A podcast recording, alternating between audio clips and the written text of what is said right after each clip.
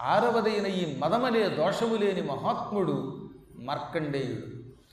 ఏడవది ఉన్మాదం. ఉన్మాదం అంటే చిత్తభ్రమ.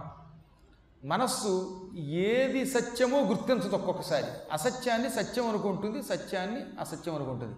మనస్సు పరిపరి విధాలుగా పోతుందిగా? అవునా కాదా? అవునా కాదా? అని చిత్తము భ్రమ పొందుతూ ఉంటే అటువంటి దానికి ఉన్మాదం అని పేరు. అందుకే వాడు పిచ్చాడు అంటే అర్థం ఏంటనమాట వాడి మనస్సు వాడి మాట వెండల్లా భ్రమ పొందుతోంది. అందుకే వాడు ఏం చేయాలో తెలియటం లేదు. తన మనస్సు మీద నియంత్రణ కోల్పోయాడు. వాడి చిత్తం వాడి స్వాధీనంలో లేదు. అందుకే వాడు ఏం చేయాలో తెలియక పిచ్చాడులా తిరుగుతున్నాడు. వాడిని తీసుకెళ్ళి ఏం చేస్తానమాట పిచ్చి ఆసుపత్రిలో చేరుస్తున్నాం పాపం మనం మనలో కూడా ఆ పిచ్చ ఉంటుంది అప్పుడప్పుడు. దానికి ఉన్మాదము అని పేరు అనమాట ఉదాహరణకి చెప్పనా?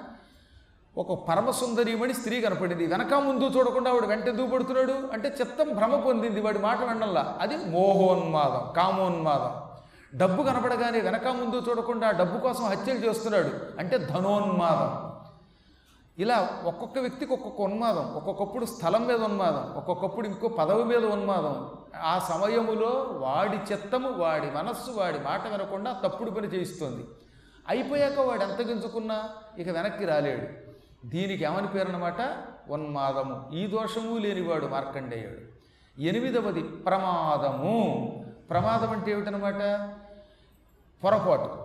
ఒక్క మొక్కలో చెప్పాలంటే తేట తెలుగులో చెప్పాలంటే ప్రమాదము అంటే పొరపాటు. ప్రమాదో ధీమతామపి అన్నాడు కాళిదాసు. అంటే పండితులు కూడా పొరపాట్లు చేస్తారు. మంచి తెలివైన వాళ్ళు మహాత్ములు సాధకులు కూడా ఒక్కొక్కప్పుడు పొరపాటు చేస్తారు. పొరపాటు చేయకుండా మానవుడు ఉండడు కానీ ఆ పొరపాట్లు అలవాటైపోయినా ఎక్కువ పొరపాట్లు చేస్తున్నా అది దోషం. చిన్న చిన్నగా చేసాడు అనుకోండి అది పర్వాలా? కానీ నిరంతరము పొరపాట్లు చేస్తే రోజు పొరపాటేనా? ఒకరోజు చేసామంటే అర్థం ఉంది. ఈ ప్రమాదం అనేది అంటే ఈ పొరపాటు అనేది విడిచిపెట్టడం ఉత్తమ సాధకుని యొక్క లక్షణం. ఎనిమిదవ దోషమైన ప్రమాదమును విడిచిపెట్టాడు ఆయన. తొమ్మిదవది విస్మయం అంటే తెల్లబోవడం. అన్నిటికీ తెల్లబోయినా లేక గర్వం పొందిన దాన్ని విస్మయం అంటాం హారతి ఇస్తున్నారు. అలా ఉండిపోతాడు వాడు. ఇదే హారతి అంటాడు. అన్నం చూస్తే తెల్లపోతాడు ఒకడు. అన్నిటికీ ఇంకా తన తాను మరిచిపోయి ఏం చేస్తున్నాడో తెలియకుండా విస్మయానికి గురైతే అది కూడా గొప్ప దోషమే మరి. అద్భుతములు పొందడం చీటికి మాటికి తనను మర్చిపోవడం చేస్తున్న పనిలోంచి బయటికి రాలేకపోవటం గర్వం పొందటం వీటన్నిటినీ కలిపి విస్మయము అంటారు. ఇది తొమ్మిదవ దోషం. పదవ దోషం సందేహం. చెయ్యొచ్చా? చేయకూడదా చెయ్యొచ్చా? చేయకూడదా అన్నం తినొచ్చా? తినకూడదా? ఇక ఇప్పుడు అందరికీ ధర్మ సందేహాలేగా?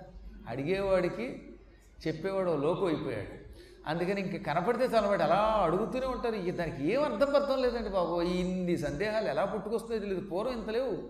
ఎవడు పెంచాడో దానికి పెంచనమాట శివాలయంలోకి వెడితేట ముక్కు మీద చెయ్యి వేసుకుంటే భవిష్యత్తులో నీకు కుష్ఠరోగం వస్తుందని చెప్పేటవాడు అసలు ముక్కు మీద చెయ్యి వేసుకుంటే కుష్ఠరోగానికి సంబంధం ఏంటి?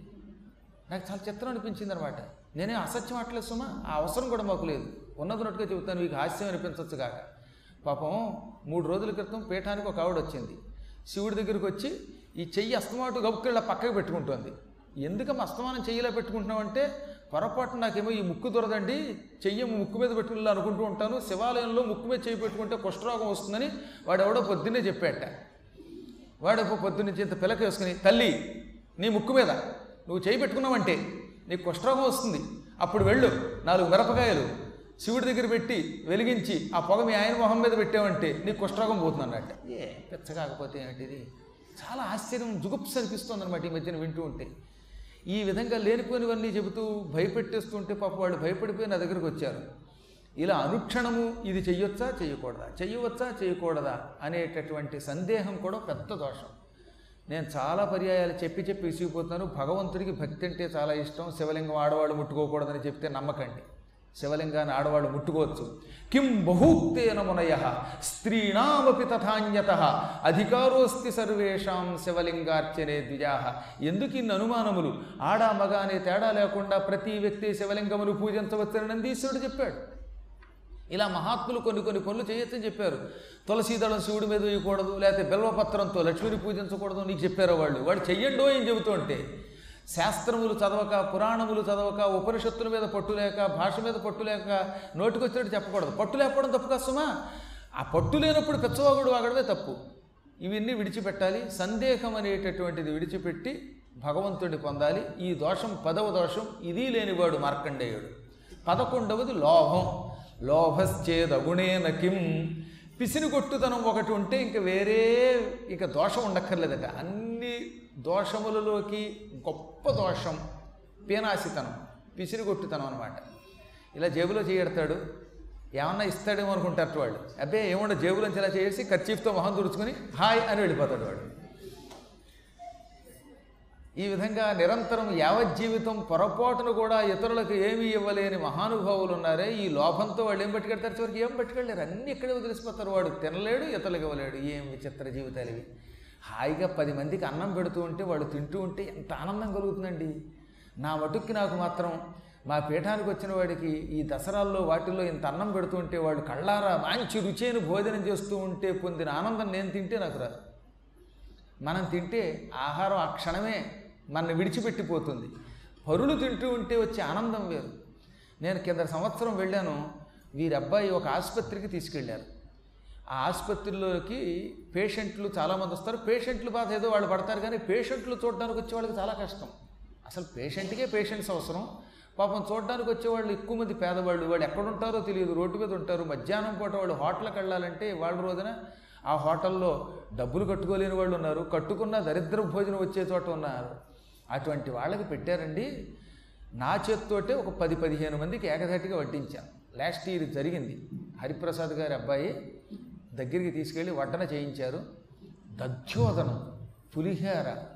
అసలు ఎంత చిక్కగా ఉందంటే ఆహారం చూశాక వాళ్ళు కళ్ళ కద్దుకు తింటున్నారు. పాపం పేదవాళ్ళంతా అన్నం తింటూ ఉంటే అమ్మయ్య అనిపించింది. వాళ్ళు తింటూ ఉంటే ఉన్న ఆనందం మనం తింటే ఉంటుంది. మనం ఎలాగో తింటాం వద్దన్నా తింటాం భగవంతుడు మనకి ఇచ్చాడు కనుక. కానీ పది మందికి అన్నదానం చేస్తూ ఉంటే వారు తింటూ ఉంటే అప్పుడు వాళ్ళ ముఖాలలో కనిపించిన తృప్తి ఉందే అదే మనకి పరమాత్మ యొక్క అనుగ్రహాన్ని ప్రసాదిస్తుంది.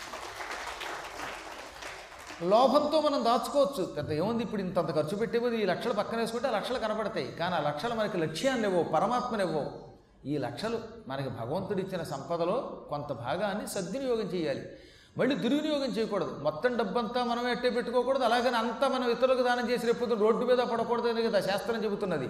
మన దానిలో మనకి తోచినది ఒక పవిత్ర కార్యక్రమానికి ఎంతో కొంత దానం చేయాలి. అలా దానం చేసిన వాడు మాత్రమే సంపూర్ణంగా ఈశ్వర కటాక్షం పొందుతాడు. అలా చేయకుండా పూర్తిగా డబ్బు దాచుకునేవాడు లోభి అటువంటి వాడు నిధులను పాతాళంలో పెట్టుకునేవాడు అవుతాడు మీకు ఇంకో రహస్యం కూడా చెప్పాలి. భూమిలో కొన్ని నిధులు ఉంటాయి ఈ నిధులకి కాపలాగా కొన్ని పాములు ఉంటాయి ఈ నిధులు ఎప్పుడన్నా తవ్వినప్పుడు బయటపడితే ఈ బుస్సుమని పాములు బయటకు వస్తాయి. అప్పుడప్పుడు కొందరు వాటిని చంపుతారు. చంపితే కూడా మహాపాపం. వాటంతా అవే పోతాయి. వారసులకు అందజేసి ఇంతకీ కాపలా కాసే పాములు ఎవరో తెలుసా? ఈ నిధిని అక్కడ అట్టే పెట్టి ఎవరికి ఇవ్వకుండా పోయిన లోభులట. లోభులు ఈ నిధులకు కాపలాగా పెడతారట. అడవుల్లో కానీ ఈ దేవాలయాల్లో కానీ కొన్ని చోట్ల. కొంతమంది ఏమో మోహం వల్ల కుక్కలు అవుతారు డబ్బు మీద వ్యామోహంతో మరీ దాచేసి ఎవరికి ఇవ్వకుండా పోతే ఏమవుతుంది వాడి చివరికి? పాము రూపంలో దానికి కాపలా కాస్తూ విముక్తి లేకుండా అయిపోతారు. ఈ మధ్యన ఒక ఆవిడ చచ్చిపోయింది. ఆవిడ ఒక్కతే ఉండేది భర్త చాలా కాలం అయిపోయింది. పోయి పాతికేళ్ళ క్రితం భర్త పోయాడు పాపం హైదరాబాద్లో ఉండేది. నా పురాణాలు వినడానికి వస్తూ ఉండేది. హైదరాబాద్లో నల్లకొండ శంకరమఠంలో కానీ మోతీనగర్ శంకరమఠంలో కానీ లేకపోతే మల్కాజ్గిరిలో ఉన్నటువంటి ఆనందబాగులో ఉన్న శంకరమఠంలో కానీ ఎక్కడున్నా అక్కడికి వచ్చేది ఆవిడ. శ్రద్ధగా వచ్చేది. పొరపాటున ఒక్క రూపాయి మాత్రం బయటికి తీసేది కాదు. ఆ ఒక్కటే లోపం తప్ప పురాణం శ్రద్ధగా వినేది ఆవిడ. నేను ఆవిడ చూసి ఆశ్చర్యపోయేవాడిని. సిటీ బస్సులోనే వచ్చేది ఆవిడ. పేదరికంతో మెడలో బంగారపు గొలుసు కూడా ఉండేది కాదు. ఓ పసుగుతాడు కుళ్ళిపోయిన బట్టలు అలాగే వచ్చి వింటూ ఉంటే పాపం వెరితల్లి ఇంత పేదరికంలో సిటీ బస్సులు ఎక్కువస్తుంది అని ఆవిడ సిటీ బస్సు ఎక్కువస్తున్నవాడి మీద పిటి చూపించి అప్పుడప్పుడు ఈ కెమెరా వాళ్ళు వచ్చేవారు ఈ షూటింగ్ తీయడానికి కొన్ని టీవీ వాళ్ళు. వాళ్ళు వెళ్ళిపోతున్నప్పుడు మీరు వెళుతున్నప్పుడు దారిలో ఎక్కడో చోట దేబెట్టండి అంటే వాళ్ళు దేబెట్టేవారు. చివరికి ఓ రోజున ఆవిడ ఒక గొప్ప చల్లని కబురు చెప్పింది. వాళ్ళ అబ్బాయి అమెరికాలో ఒక్కడే కొడుకు. అబ్బాయి అమ్మాయి ఉద్యోగం చేస్తున్నారు. ఈవిడికి హైదరాబాదులో ఆరు ఇళ్ళు ఏడు ప్లాట్లు ఉన్నాయి ఏడు అపార్ట్మెంట్లు. ఒక్కొక్క అపార్ట్మెంట్ నుంచి ఇరవై వేలు అద్దె వస్తుందిట ఇళ్ళ మేంచేమో లక్షల్లో వస్తుందిట అది. మళ్ళీ బంజారా హిల్స్ అదేదో ఖైరతాబాద్ ఇలాంటి చోట్ల ఉన్నాయి కొడుకు సంపాదన తన సంపాదన తన భర్త సంపాదనతో ఇవన్నీ కొడుకు కోసం కొన్నదట. ఇవేమి ఆవిడ అనుభవించట్లేదు. ఆవిడ మాత్రం మళ్ళీ ఒక్క గది తీసుకుని అందులో అద్దెకుంటుంది కర్మ. ఆ గదిలో కిరసాయిల స్టవ్ లాంటివి పెట్టుకుంది. ఎవరికి రూపాయి ఇవ్వదు అనుభవించదు. ఈ కొడుకు ఏమన్నాడు ఎందుకమ్మా నీకు ఈ పిచ్చ ఇన్ని ఇళ్ళు కొంటున్నావు? నేను అమెరికా నుంచి రాను నేను అక్కడే ఉంటాను. నాకు ఆ భారతదేశం ఇష్టం లేదన్నాడు ఆ కొడుకు. ఇలాగే చెప్పాడు ఆవిడ. ఆవిడ ఏమని ఏడ్చిందంటే ఒక రోజున నేనేం చెప్పినా అసత్యాలు ఆడవలసిన అవసరం మాకు లేదని మళ్ళీ ఒకటి రెండు సార్లు ఎందుకు చెప్తానంటే ఇది విని కొంతమంది నా బాగుపడతారని చెప్పవలసి వస్తుంది. కొంతమందికైనా కళ్ళు విచ్చుకోవాలి. ఆవిడ ఒక రోజు నా దగ్గరకు వచ్చి ఒక మూడేళ్ళ క్రితం గురువుగారండి నా కొడుకు రానంటున్నాడండి అక్కడ బోల్ డబ్బు వస్తుందంటే మంచి ఇళ్ళు ఉన్నాయట ఇన్ని ఇళ్ళు ఇన్ని అపార్ట్మెంట్లన్నీ ఏం చేయనండి? ఆ కొడుకు ఒక్కడే కొడుకు వాడు అక్కడే స్థిరపడిపోయాడు వాడు ఎలాగో సిటిజన్ను. ఇప్పుడు ఈ డబ్బు ఏం చెయ్యాలి? ఈ డబ్బు ఏమైపోతుంది నా కొడుకు ఎలా పెడుతుందనే బెంగతో నాకు నిద్ర పట్టట్లేదు. అందుకే ప్రశాంతత కలుగుతుందేమోనని మీ పురాణం వినడానికి వస్తే మీరేమో లోభం దోషం అన్నారు. నా గుండెలో బాంబు పిలుస్తున్నారు చూస్తూ చూస్తూ ఇవ్వలేనని అన్నది. అమ్మ ఇంకెంతకంటే అన్నీ నీకు తెలుసు. నేనేం చెప్పనన్నా. చివరికి ఆవిడ చచ్చిపోయింది రెండున్నరేళ్ళ క్రితం మూడేళ్ళ క్రితం. ఇప్పుడు ఆ అపార్ట్మెంట్లు ఎక్కడున్నాయో ఆ పిల్లాడికి తెలియదు. అసలు దస్తావేజులు లేవు. ఎవడో ఒక ఎంక్వైరీ చేశాడు. కనీసం ఒక్క ప్లాట్ నాకు ఇచ్చిన కాశీలో హాయిగా పీఠం కట్టుకునేవాడిని. కాశీపీఠం కట్టి మీ అందరికీ దానం చేసేవాడు శుభ్రంగా. నేనే నా సొంతానికి వాడుకోను కనుక. చెప్పొచ్చేది ఏంటంటే ఎందుకు చెబుతున్నానంటే ఇప్పుడు ఏం ఉపయోగం చెప్పండి మీకు? ఇన్ని ఇళ్ళు మీరు వాళ్ళ కోసం కట్టే పెడుతున్నారు వాళ్ళలో ఒక్కడిక్కడికి వస్తాడు. వస్తే మీరు సంతోషం ఇవ్వండి. పోనీ ఇవేమన్నా ధర్మకార్యములకు ఉపయోగపడతాయా? పవిత్ర కార్యములకు ఉపయోగపడక అక్కడట్టే పెట్టి ఇక్కడట్టే పెట్టి అద్దెలు వసూలు చేయలేక ఎవడెత్తుకుపోతాడోననే బెంగతో మీరు చచ్చిపోతే రేపు పొద్దున ఏమవుతారు? అవి కాపలా కాయడానికి ఇలా పిల్లులుగా కుక్కలుగా ఆ ఇళ్ళల్లో తేనె పొట్లు కింద పడతాయి చూసారా? తేనె పొట్టులు ఎందుకు పడతాయో తెలుసా మీకు? ఇది కూడా రహస్యమే. ఏ ఇంటి మీద నీకు ఎక్కువ వ్యామోహం ఉంటుందో అక్కడ తేనె పొట్టు కింద పెట్టి దాంట్లో ఒక తేనె పురుగు ఆ తేనెటీగ అవుతాడు వీడు మళ్ళీ. ఆ తేనెటీగ రూపంలో ఆ ఇంటికి కాపలా కాస్తాడు. పాప ఎవడో దాన్ని కొడతాడు చచ్చిపోతుంది మళ్ళీ తేనె పొట్టు అవుతాడు. ఎన్ని జన్మలు ఎత్తుతాడో ఈ జన్మలన్నిటికీ ఈ దరిద్రానికి మూల కారణం అన్నమాట లోభం. ఆ లోభం విడిచిపెట్టు. పిల్లల మీద ప్రేమ మంచిదే కానీ వాడు రానప్పుడు ఎందుకు ఈ దరిద్రం మనకి? లోభశ్చేత్ అగుణేన కిం? ఒక్క లోభం అనేది ఒకటి ఉంటే ఇంక వేరే దుర్గుణములు ఉండవలసిన అవసరం లేదు. పన్నెండవ లక్షణం అసూయ గుణేషు దోషారోప అసూయ. మంచి గుణములలో దోషమును వెతికితే దానిని అసూయ అంటారు. మంచి గుణములలో దోషమును ఆపాదించుట. అనగా ఏమిటి? ఒక ఆవిడ అన్నదానం చేసింది. అప్పుడు మనం మెచ్చుకోవాలిగా? అబ్బే ఆవిడ అన్నదానం ఎందుకు చేసింది అనుకుంటున్నారు? పొద్దున్న వాళ్ళ ఇంట్లో ఇంత అన్నం మిగిలిపోయింది. చూస్తూ చూస్తూ పారేయాలి రోడ్డు మీద. పారేయడం ఇష్టం లేక మీకు పెట్టింది గురువుగారు అన్నాడు వాడు. పాపం ఆవిడేదో కష్టపడి అన్నదానం చేస్తే వీలుంటే పొగడాలి కానీ పాడేయలేక పెట్టిందని ఒకడో. గుడ్డలు దానం చేస్తే అబ్బే ఆ గుడ్డలు ఎవడో పట్టుకోడండి పరికిమాల గుడ్డలు పెంట మీద పారేయలేక ఇచ్చిందని ఒకళ్ళు. ఇలా ఏ మంచి పని చేసినా ఆ మంచిలో చెడ్డని మాత్రమే ఆరోపణ చేసి అందులో మంచి సేకరించకపోతే దానిని అసూయ అన్నారు. అది మహాదోషం. మంచిలో మంచే చూడండి మంచిలో చెడ్డని మాత్రం వెతకదు. మరి విన్నారు కదా? ఇది ఇవాళటి ఎపిసోడ్. మళ్ళీ వచ్చే ఎపిసోడ్లో కలుసుకుందాం.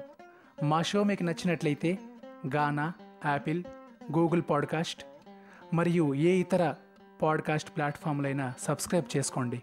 నెక్స్ట్ ఎపిసోడ్ రిలీజ్ అయినప్పుడు మీకు అప్డేట్ వస్తుంది. నేను మీ ఆర్జే మాధవ్. ధన్యవాదములు.